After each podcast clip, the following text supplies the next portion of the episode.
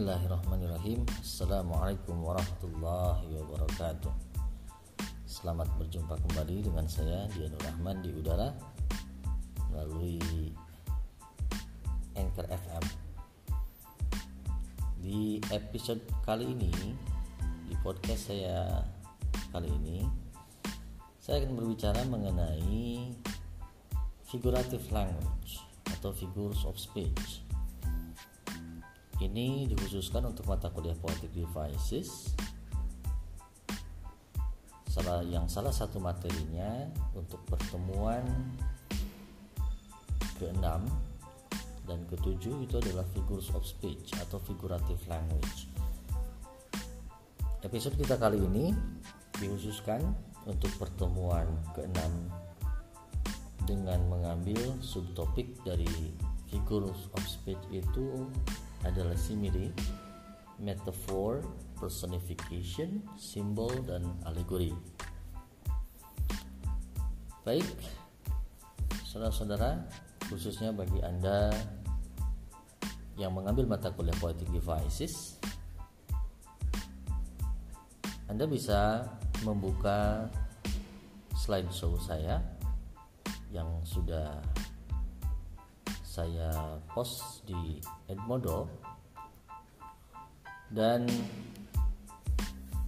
di sana di cover slideshow saya itu ada figures of speech. Kenapa figures of speech? Um, sebetulnya ini sama saja dengan istilah yang ada di course plan yaitu figurative language. Ini bahasa lain atau istilah lain um, dalam bahasa Indonesia-nya kita sering mengenalnya dengan istilah bahasa kias atau bahasa kiasan atau kiasan. Atau dalam bahasa Arabnya kita mengenalnya dengan istilah majaz. Makanya kemudian diserap juga oleh bahasa Indonesia menjadi majas itu kurang lebih yang tepatnya. Jadi kalau misalnya dulu ada guru-guru bahasa Indonesia Anda mungkin yang bilang bahwa figurative language itu adalah gaya bahasa. Kalau menurut saya itu kurang tepat penerjemahan dari figurative language karena bukan gaya bahasa. Gaya bahasa itu lebih ke stylistics uh, maka yang kurang lebih tepat adalah bahasa kias terjemahannya atau kiasan atau majas. Seperti itu. Anda boleh dibuka slide berikutnya slide pertama dari uh, slideshow saya. Di sana saya menulis why speak figuratively? Uh, saya menulis ada dua contoh secara langsung. Uh, saya ambil langsung dari Hamlet dan uh, Romeo and Juliet. Ada ucapan atau ungkapan dari Hamlet ketika dia ini di uh, scene berapa ya saya lupa lagi ketika dia marah kepada ibunya sendiri dan um, dia bilang seperti ini. I will speak daggers to her, but use none. I will speak daggers to her, but use none. Anda bisa melihat bahwa di situ ada kata yang saya italic atau saya cetak miring yaitu kata daggers Anda tahu sendiri Davis itu adalah pisau belati ya? Pisau belati um, tapi kan di kita tidak menerjemahkan kita tidak memahami bahwa Hamlet ini I will speak daggers to her saya akan berbicara pisau belati padanya. But use none. Tapi saya tidak menggunakan apa pun nggak begitu. I will I will speak daggers to her ini berarti bahwa ada pisau belati itu kan karakteristiknya apa? Kan tajam misalnya. Jadi I will speak daggers to her artinya adalah saya akan berbicara keras tajam padanya. Tetapi akhirnya dia atau Hamlet ini tidak tidak berbicara apa pun. Nah ini daggers ini saya tidak akan dulu berbicara mengenai types of figurative language. Nanti di akhir itu typesnya. Um, tapi ini langsung saya contohkan saja biar anda paham mengapa kemudian kita berbicara dengan menggunakan bahasa kias pada dasarnya dalam keseharian kita sering kita menggunakan bahasa kiasan itu Uh, contoh di selanjutnya ini saya ambil dari Romeo and Juliet. Ada ucapan dari Romeo. Is love a tender thing? It is too rough, too rude, too boisterous, and it pricks like thorn. um, di sana yang dicetak miring adalah it pricks like thorn. Anda silakan terjemahkan um, it freaks like fun tapi anda tidak usah terjemahkan sebetulnya kalau anda paham jadi cinta itu kata Romeo itu bisa melubangi katanya. Uh, it freaks like thorn jadi dengan berbicara seperti itu itu figuratif itu kiasan. Kan bagaimana mungkin kemudian uh, cinta yang abstrak itu mampu melubangi melubangi apa pun. Kan nggak bisa. Karena melubangi itu adalah kata kerja yang disandingkan harusnya dengan bukan sesuatu hal yang abstrak. Seperti itu dan di situ saya menulis in its broadest definition a figure of speech may be said to occur whenever a speaker or a writer for the sake of freshness or emphasis departs from the usual denotation of words. Dan ini secara garis besarnya secara luasnya bahwa bahasa kias itu bisa dikatakan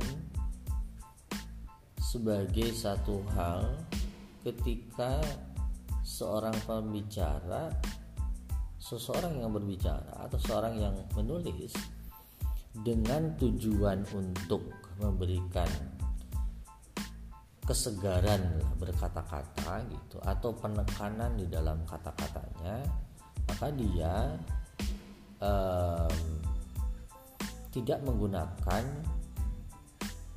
prinsip kata-kata denotatif. Akhirnya dia atau orang itu berusaha untuk mencoba atau memberikan um, kesegaran kata-kata. Bagaimana kata-kata itu disegarkan bagaimana kata-kata itu tidak seperti biasanya. Nah, itu adalah salah satu bagian penting dari mengapa kita berbicara dengan menggunakan kiasan. Seperti itu. Ya sebetulnya tadi saya sudah saya bilang bahwa dalam kehidupan keseharian kita kita sering menggunakan bahasa kiasan itu. Um, contoh misalnya, contoh itu misalnya Oke. Okay. Um, hidup ini bagaikan kopi yang pahit. Nah, anda sering misalnya mengungkapkan itu kalau ketika misalnya Anda lagi galau gitu kan. Ketika Anda mungkin atau Anda itu lagi mendapatkan kesusahan seperti itu anda Anda membandingkan kehidupan Anda dengan kopi yang pahit. Padahal tidak ada kaitannya antara kopi yang pahit dengan kehidupan yang dirasakan pahit. Bagaimana merasakan kehidupan yang pahit itu? Pahit itu hanya bisa dirasakan oleh lidah. Nah gitu. Jadi dalam keseharian kita sebetulnya kita sering sering menggunakan bahasa kiasan itu. Cuma terkadang atau mungkin justru seringnya kita tidak sadar dengan itu. Oke, okay, alasan lain dari why speak figuratively. Um, saya menulis di slide berikutnya. Anda silakan buka. Figures of speech are not devices to state what is demonstrably untrue. Indeed, they often state truths that no more literal language cannot communicate. They call attention to such truths they lend them emphasis. Jadi uh, bahasa kiasan ini bukan sekedar sarana untuk menyatakan sesuatu hal yang tidak benar, bukan justru justru sebaliknya dengan menggunakan bahasa kias kita mengatakan kebenaran tetapi dengan cara yang berbeda. Nah, seperti itu sehingga kita memunculkan satu bentuk penekanan dari apa yang kita ungkapkan. Sehingga orang tertarik gitu loh. Orang tertarik membacanya orang tertarik mendengarkan apa yang kita ungkapkan. Di sana juga saya menulis there are so many recognized figures of speech yet people use the following most. Ada banyak sekali yang kita kenali figurative language itu bahasa kias itu. Uh, ya kalau anda membaca buku-buku teori tentang um, bahasa kias di dalam puisi misalnya atau di dalam uh, sastra secara umum itu banyak sekali. Anda bisa menemukan banyak sekali. Uh, tapi yang paling banyak digunakan khususnya untuk um, uh, pertemuan kita kali ini untuk membahas figurative language bagian satu yang paling banyak digunakan di dalam karya sastra um, baik itu puisi maupun novel atau misalnya cerpen dan sebagainya adalah simili, metaphor, personification, symbol, and allegory. Ada simil bahasa Indonesia-nya, ada metafora, ada personifikasi, ada simbol dan ada alegori ini khususnya yang untuk pertemuan kita ya uh, kali ini ya untuk uh, pertemuan 6 nanti di pertemuan 7 ada lanjutan dari figurative languages ini. Uh, kita nanti akan membahas uh, irony paradox paradox and oxymoron. Uh, tiga yang mirip-mirip sebetulnya tetapi tetap ada perbedaannya. Sebelum kita masuk pada uh, types ya. Types dari uh, figurative language ini khususnya yang terkait dengan lima yang ini simile metaphor personification simbol allegory uh, saya akan mencontohkan dulu. Di slide berikutnya Anda silakan buka. Um, satu bentuk pembahasan sederhana dari yang dinamakan dengan uh, kenapa banyak orang berbicara atau menulis di dalam di dalam karya sastra misalnya itu menggunakan bahasa kias. Ada potongan sajak atau puisi berjudul Penyair Laut karya Denny Triaryanti ini uh, sajak lama yang saya ambil dari jurnal Kalam uh, edisi tahun 2001 halaman 90 penyair laut. Kerajaan nelayan biru dan putih dijaga prajurit-prajurit batu yang lunak pasir yang terangkul garam baik itu potongan sajaknya. Di tulisan saya selanjutnya masih di slide itu saya menulis begini kita bisa menyederhanakan atau memparafrasikan sajak atau puisi di atas itu menjadi seperti ini. Laut yang berwarna biru dan dipayungi mega-mega putih adalah wilayah yang paling dikenali dan dikuasai nelayan. Laut dikitari oleh tebing-tebing batu karang yang perlahan-lahan hancur oleh ombak dan angin. Sementara pantainya yang berpasir banyak mengandung garam. Dan di sana saya menulis juga hasilnya kita menghadapi teks geografi dan biologi sebetulnya kalau seperti itu bukan lagi dengan sastra atau puisi secara khusus. Lagi pula sebetulnya tidak ada yang baru dalam paragraf hasil penyederhanaan itu. Tetap saja sama seperti yang ada di potongan sajaknya maksudnya. Pun dalam puisi atau sajak penyair laut pada dasarnya tidak ada yang baru yang berkaitan dengan fakta tentang laut dan nelayan. Masalahnya adalah Anda melihat potongan sajak itu perbedaannya adalah di dalam menceritakan laut dan nelayan ini itu cukup unik berbeda dengan cara yang dipakai oleh seorang pengarang buku geografi misalnya atau atau biologi misalnya. Yang salah satunya menggunakan bahasa figuratif atau kiasan atau majas itu sendiri. Makanya ini menjadi unik. Nah, jadi itu adalah perbedaan antara bagaimana kemudian uh, satu teks itu ada satu teks yang menjadi bagian dari teks sastra, ada satu teks yang justru menjadi bagian dari teks ilmu yang lain, geografi misalnya. Nah seperti itu perbedaannya. Oke, okay, uh, eh, kita lanjutkan. Um, the types of figures of speech. Ini sebetulnya sangat sangat sederhana, teoritis sekali dan dan anda juga bisa mencari penjelasan atau jenis-jenis dari figur ini dari berbagai sumber yang ada apalagi internet itu sangat kaya sekali hari ini. Anda bisa cari. Tapi minimal ini yang kemudian saya uh, buat um, di slideshow saya dan kemudian saya jelaskan. Uh, simile secara definisinya adalah comparing two unlike things using the words like or as. Jadi simile itu adalah membandingkan dua hal yang berbeda, dua hal yang tidak sama, benar-benar tidak sama, menggunakan kata-kata seperti like or as. Uh, like itu seperti maksudnya dan dan as Nah, di dalam bahasa Indonesia kita justru lebih kaya sebetulnya ya.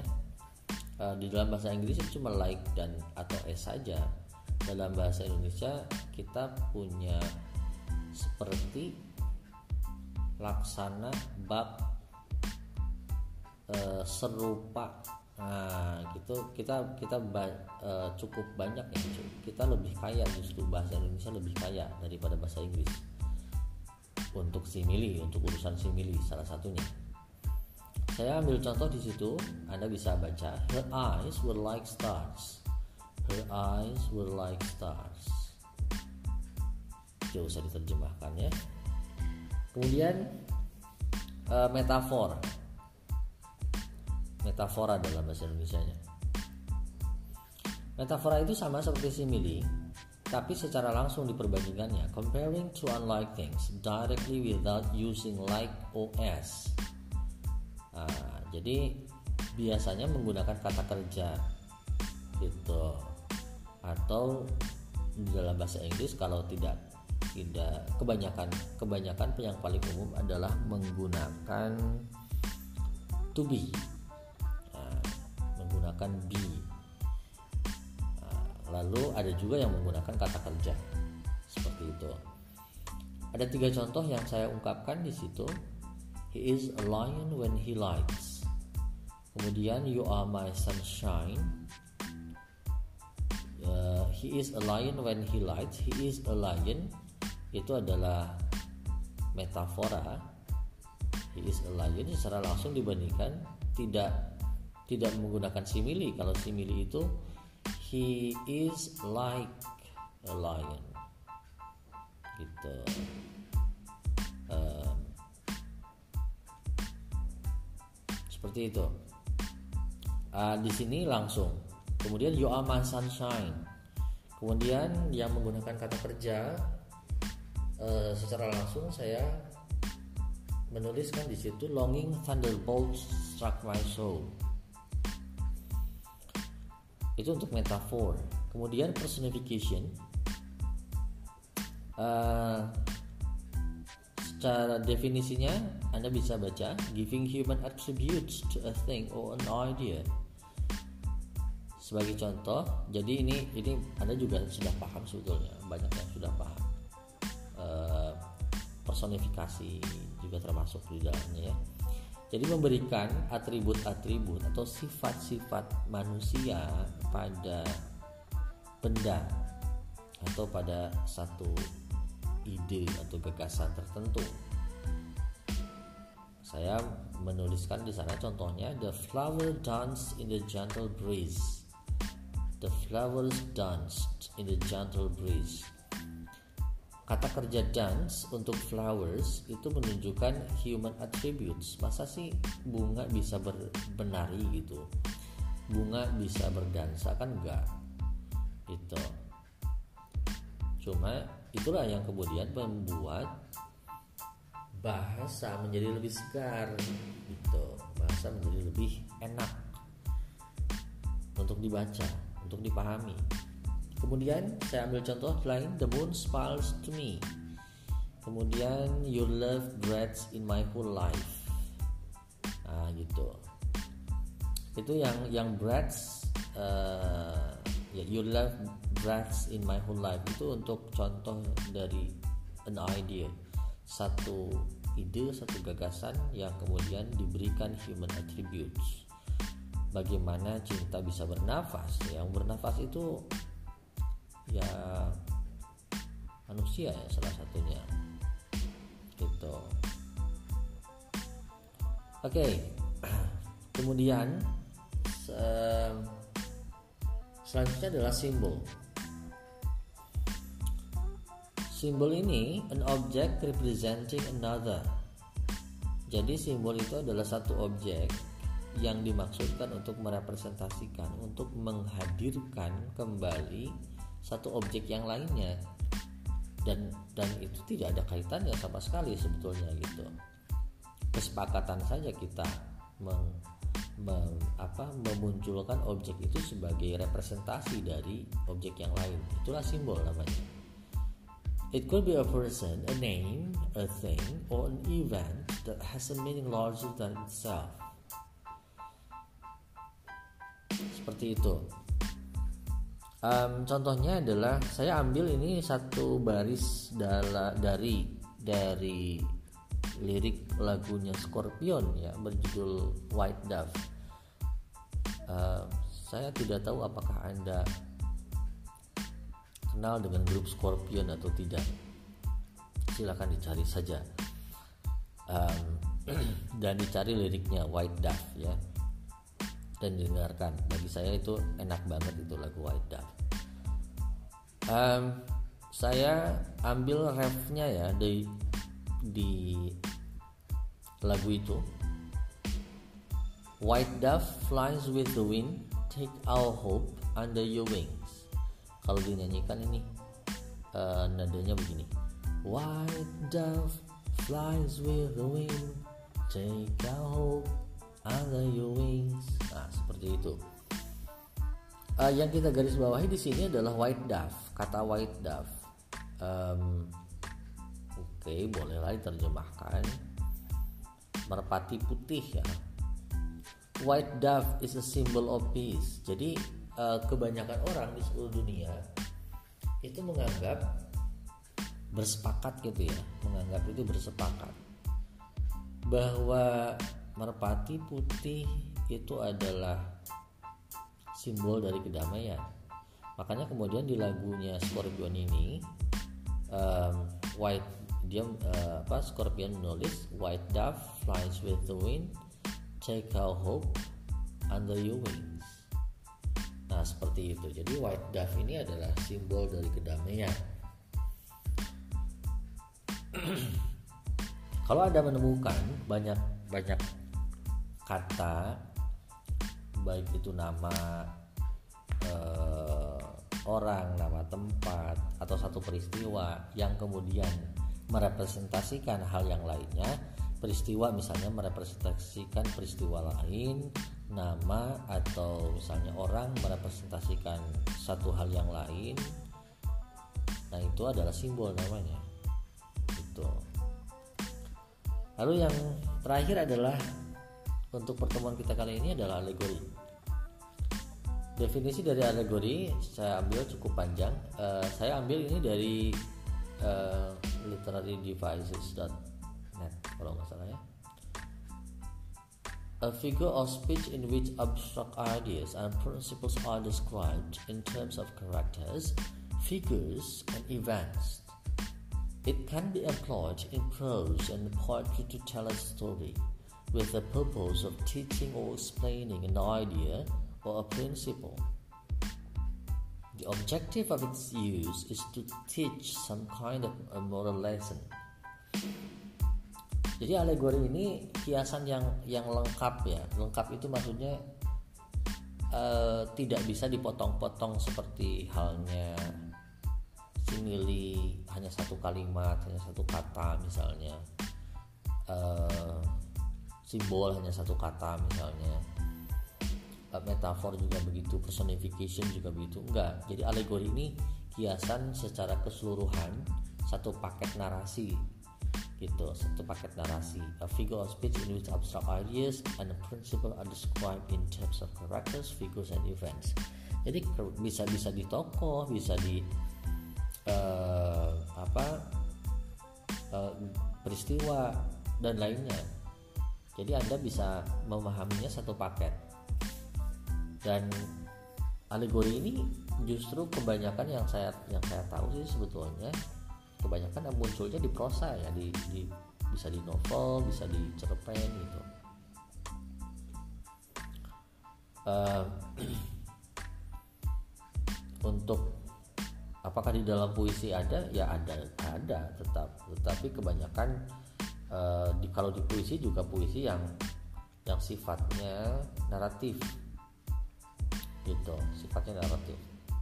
Dan tujuan akhirnya katanya ini adalah untuk uh, mengajarkan some kind of moral lesson. Um, mengajarkan sebentukan gitulah pelajaran moral. Bahwa di dalam sastra kita memahami selalu ada semacam hikmah di balik cerita. Nah, bagi Anda yang percaya dengan itu, itu eh, salah satunya adalah bagian atau tujuan akhir dari penciptaan adanya kiasan berjenis alegori. Nah, begitu. Saya mengambil contoh di sini, uh, the event of hijrah in Prophet Muhammad's story of life can be read as an example of allegory. We may read the event as a starting point for people to turn the light from the darkness into the lightness, and the foolishness to the intelligence. Um, peristiwa hijrah di dalam uh, sejarah kehidupan, sejarah hidup Nabi Muhammad misalnya, saya nulis di situ dapat dibaca sebagai contoh dari alegori peristiwa hijrahnya ya. Satu paket kan berarti kan. Satu paket peristiwa hijrah itu. We may read the event kita bisa membaca peristiwa itu sebagai tonggak titik tolak awal ya untuk atau bagi bagi orang bagi umat muslim untuk uh, apa uh, mengawali hidup uh, dari yang gelap yang tadinya gelap karena jahiliyah misalnya dan sebagainya ke dalam satu konteks satu kehidupan yang begitu terang benderang karena ajaran Islam itu rahmatan lil alamin misalnya. Lalu uh, kita langsung bisa melihatnya sebagai ya dari kebodohan kepada bentuk kecerdasan atau uh, ilmu atau peradaban. Nah seperti itu. Itu alegori. Ada banyak sekali karya-karya di dalam karya sastra Inggris misalnya menggunakan alegori uh, salah satu yang paling sering dibaca mungkin di sastra Inggris adalah um, Animal Farm ya Animal Farm. Satu novel karya uh, John Steinbeck. Itu. Animal Farm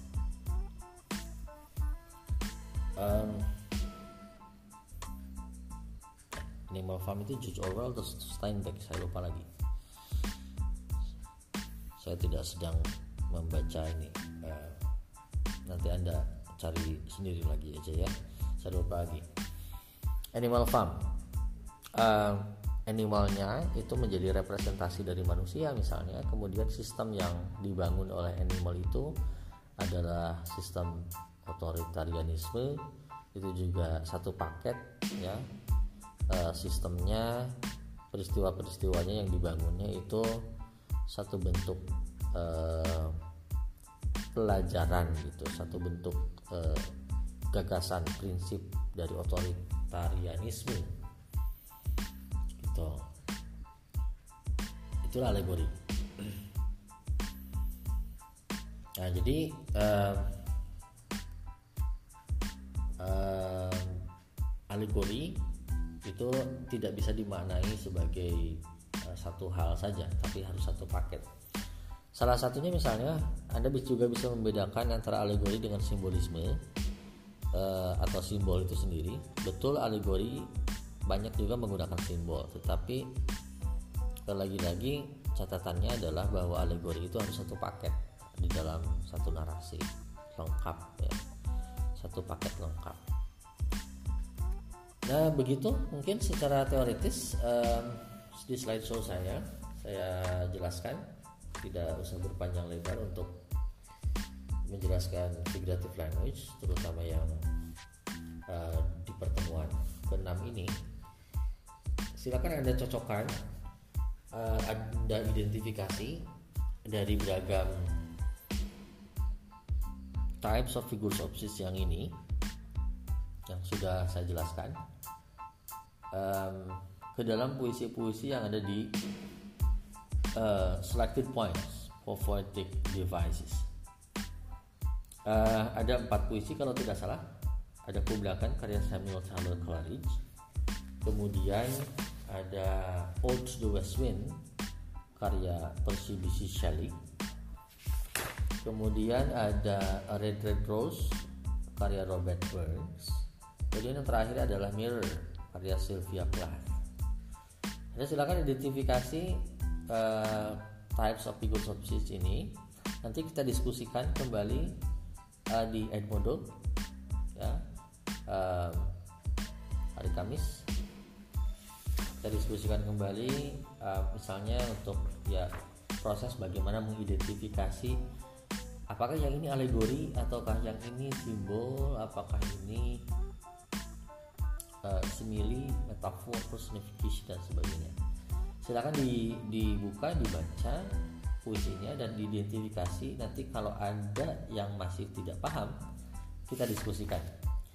Uh, saya hanya sekedar untuk memberikan contoh saja uh, di Out the West Wind karya Percy Bysshe Shelley misalnya di sini di baris pertama saja itu sudah ada metafor O white west wind, thou breath of autumn's being. Thou breath of autumn's being. Jadi angin itu uh, menghembuskan nafas. Jadi bernafas itu metafor. Thou breath. Uh, sekaligus itu juga bisa dikarakterisasikan sebagai personifikasi.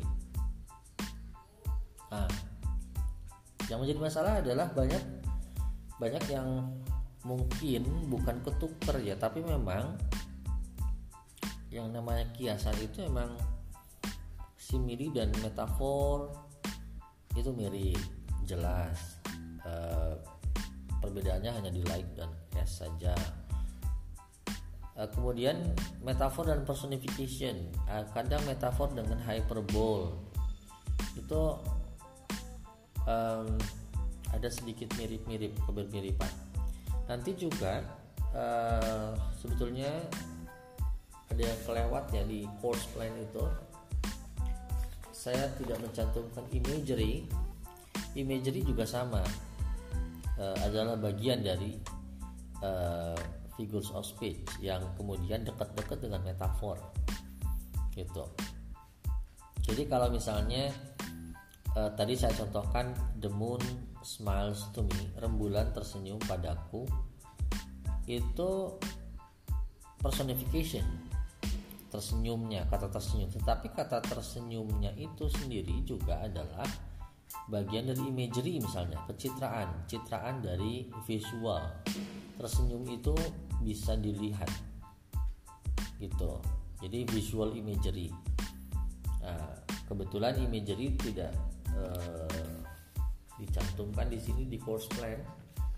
Uh, saya dan Pak Hasbi lupa sepertinya untuk mencantumkan imagery. Nanti imagery saya tambahkan saja di penjelasan yang minggu selanjutnya ya. Se disatukan dengan penjelasan mengenai uh, figurative languages atau figures of speech yang kedua yaitu irony, paradox dan oxymoron. Jadi nanti saya tambahkan juga imagery di dalamnya. Terima kasih, mungkin itu saja yang bisa saya sampaikan uh, di episode kita kali ini untuk poetic devices. Uh, selamat uh, mendengarkan, selamat mendengarkan harusnya tadi di awalnya. Oke, okay, uh, mudah-mudahan anda bisa paham dengan penjelasan saya. Tetap semangat, tetap sehat, jaga jarak. Kalau keluar bawa hand sanitizer, pakai masker. Mudah-mudahan kita bisa bertemu kembali di real classroom uh, bulan Juli mendatang. Semoga corona hilang sebelum Ramadan. Amin. Ya rabbal alamin.